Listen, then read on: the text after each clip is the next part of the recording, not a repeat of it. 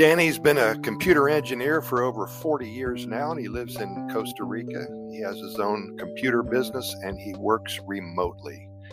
He sent us a poem about artificial intelligence.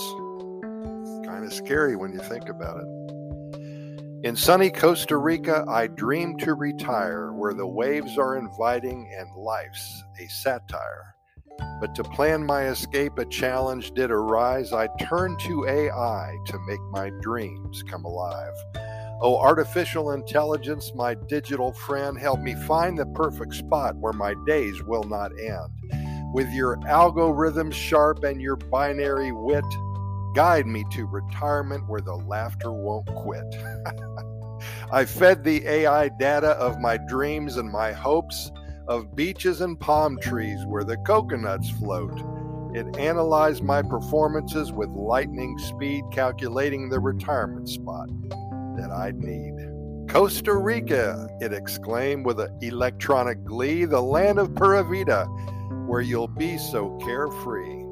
With rainforests so lush and wildlife galore, it's the perfect place your retirement to explore. But uh, as I prepared to bid my old life farewell, AI chimed in with a hilarious tale to tell. You'll need a hammock to sway in the breeze and a hat to protect you from sneezing palm trees. Be prepared for sloths who move oh so slow and the monkeys who steal your snacks, don't you know? You'll dance with the toucans and macaws in the sky, but watch out for spiders that might make you cry. Oh, the AI had jokes and it made me chuckle, imagining retirement where life's a knuckle. But through all the laughter, it offered advice save money for sunscreen, the sun's not too nice. Embrace the Pura Vida and savor each day. Try ziplining adventures and dance the salsa way. Costa Rica's a gem where joy and beauty unite. With AI by your side, your future looks bright.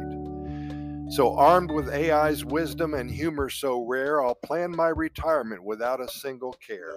In Costa Rica's embrace, I'll find my bliss, laughing through life with the help of artificial intelligence wit. Thank you, my friend. That was beautiful. And if any of you have a poem, if, if it's a funny poem, if it's not even real, if you have a story to tell about an adventure in Costa Rica that you had on vacation, or perhaps you lived here for 30 years, it doesn't matter.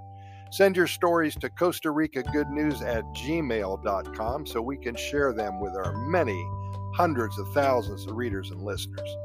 Thank you so much for listening today. Pura Vida. We'll see you tomorrow.